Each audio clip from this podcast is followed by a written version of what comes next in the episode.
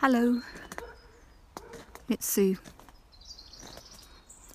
It's right at the end of day 19, and my topic today is feeling overwhelmed. Rembrandt the peacock is sitting on his chimney pot, still looking in vain for a mate, bless him and I'm walking down around a very peaceful garden just before it goes dusk because it's lovely and calm out here.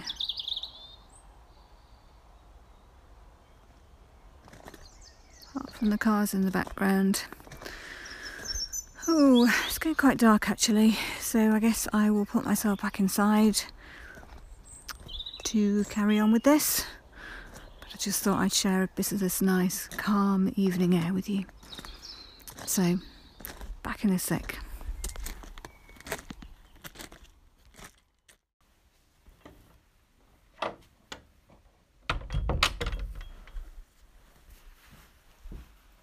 Right then, get myself settled.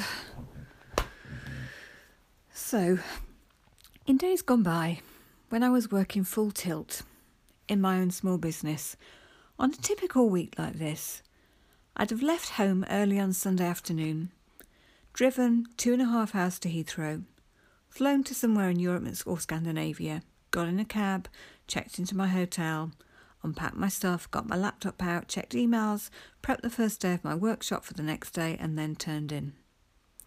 Then I would have run a three day workshop from Monday to Wednesday, maybe gone to an organised dinner with the delegates on the first night, had room service and caught up an email on the next night, gone straight to the airport on the third.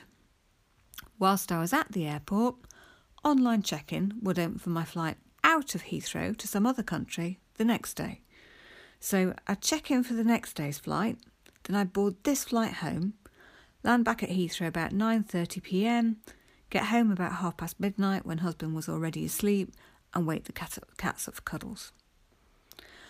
On Thursday, I'd unpack, pile all my stuff somewhere from the past three days course papers, receipts, what have you, ready for my accounts, print out the things for my one day workshop on Friday, throw my overnight things into a bag, leave way too late for the airport, just make it to the gate in time for boarding, repeat the taxi, hotel, unpack, prep routine, check in for my flight home the next day, grab not quite enough sleep, get up early the next day to do a bit more prep, run my workshop, go back to the airport, fly back to Heathrow, do my very late night drive back up the motorway, possibly stopping off at McDonald's at the services for fries and a hot chocolate to keep me awake, get back home after midnight again. I make that about 10 hours spent in my car, probably six hours in airports, 10 hours on planes, four nights in hotel rooms. And now, here I am, at home. No airports, no motorways, no hotel rooms, just time and choices about what to do with it. So, how the heck does my head feel overwhelmed? Is it overwhelmed? Or is it frustrated with myself? Or confused? I'm not entirely sure what it is, but whatever it is, I'm irritated to be feeling it. I can't quite understand why life doesn't feel incredibly easy with oceans of time on my hands. If I try to unpick it, I think it's partly because I have this feeling of having lots of bits of unconnected papers flying around my head with random ideas attached. All the various bits and pieces I've talked with you about over these days so far, but none of them are fitting together or leading anywhere yet and I wonder whether I'm actually doing anything with them or just going, oh, look, there's another idea, that's interesting, and then moving on to the next one. And some of them contradict each other. Earlier this week, I liked the, the idea my nephew had of saying, enough with the stressful jobs, just work part time in a coffee shop, leave the other days free to write or podcast, live a simple life. Then yesterday, I had a conversation with my very wonderful coach, Carol, who was so helpful to me when I made the move from having a corporate job to starting my own business. She went through the results of the diagnostic questionnaire I'd taken about what motivates me. And apparently, I'm very strongly, as in quite markedly above what you might on average expect to see, motivated by personal growth. There are two things the results suggest a need so strongly that the what Carol's calls non negotiable. First one is a need for independence and freedom. I know that one very well. But even stronger is the need to innovate and create, which apparently implies I'll get bored very easily if I just do the same thing day after day. Also suggests that to feel alive and fulfilled, I need to create or invent new things or find better ways to do things, and that I need things to keep moving. I need change. Even suggests I like risk. And it's come out as my number one non negotiable need. I mean, I would never have said that I like change. I've long said I'm not creative and that I'm incredibly risk averse.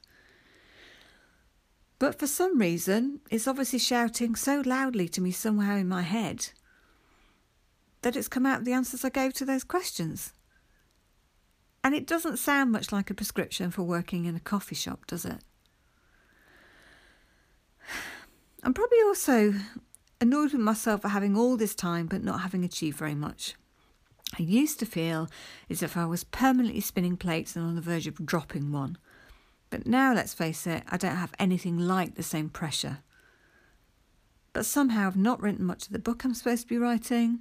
I've done one creative writing assignment, although that did go down very well with the group, and I have joined a creative writing group, and I've got two meeting dates in my diary. But if I want to have any chance of getting better at writing, I need to be doing more of it. Scrabbling around for something useful to latch onto at this point, and I'm thinking of two things. I'm thinking first of a bit of neuroscience.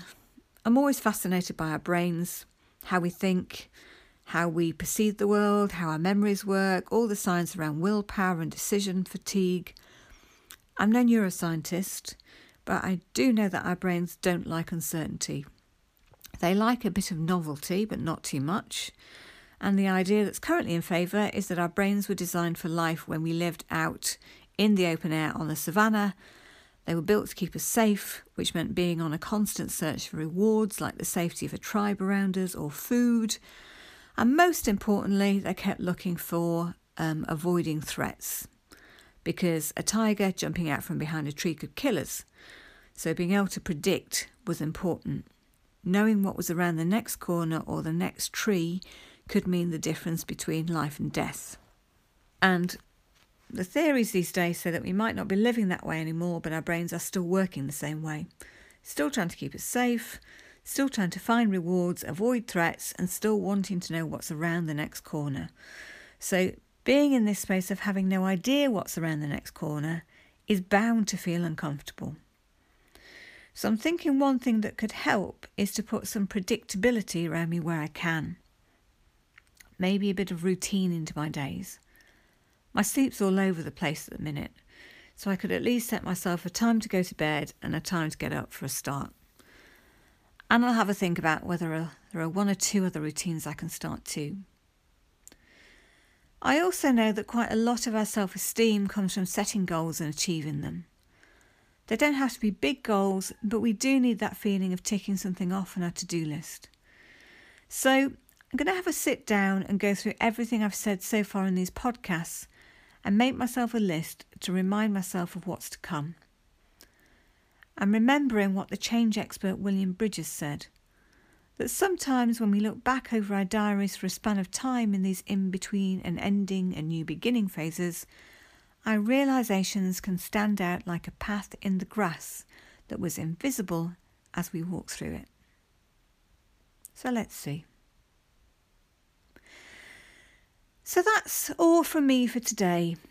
If you'd like an idea to think about, maybe you could benefit from setting out a few really easy goals and being able to tick them off when you've done them. And one small tip is to make the first couple of things so incredibly easy you can tick them off straight away. You know, like when you get a reward card from a coffee shop and they stamp the first two circles as soon as they give you the card. There's a reason for that. It's because they know you're a lot more likely to keep going if you've got a head start and only eight more circles to fill than if you just gave you a blank card. Same things with the to do list. So, whatever you're doing today, have a good one. Or if it's the end of the day, as it is for me, have a good rest. And I will see you again tomorrow. Take care.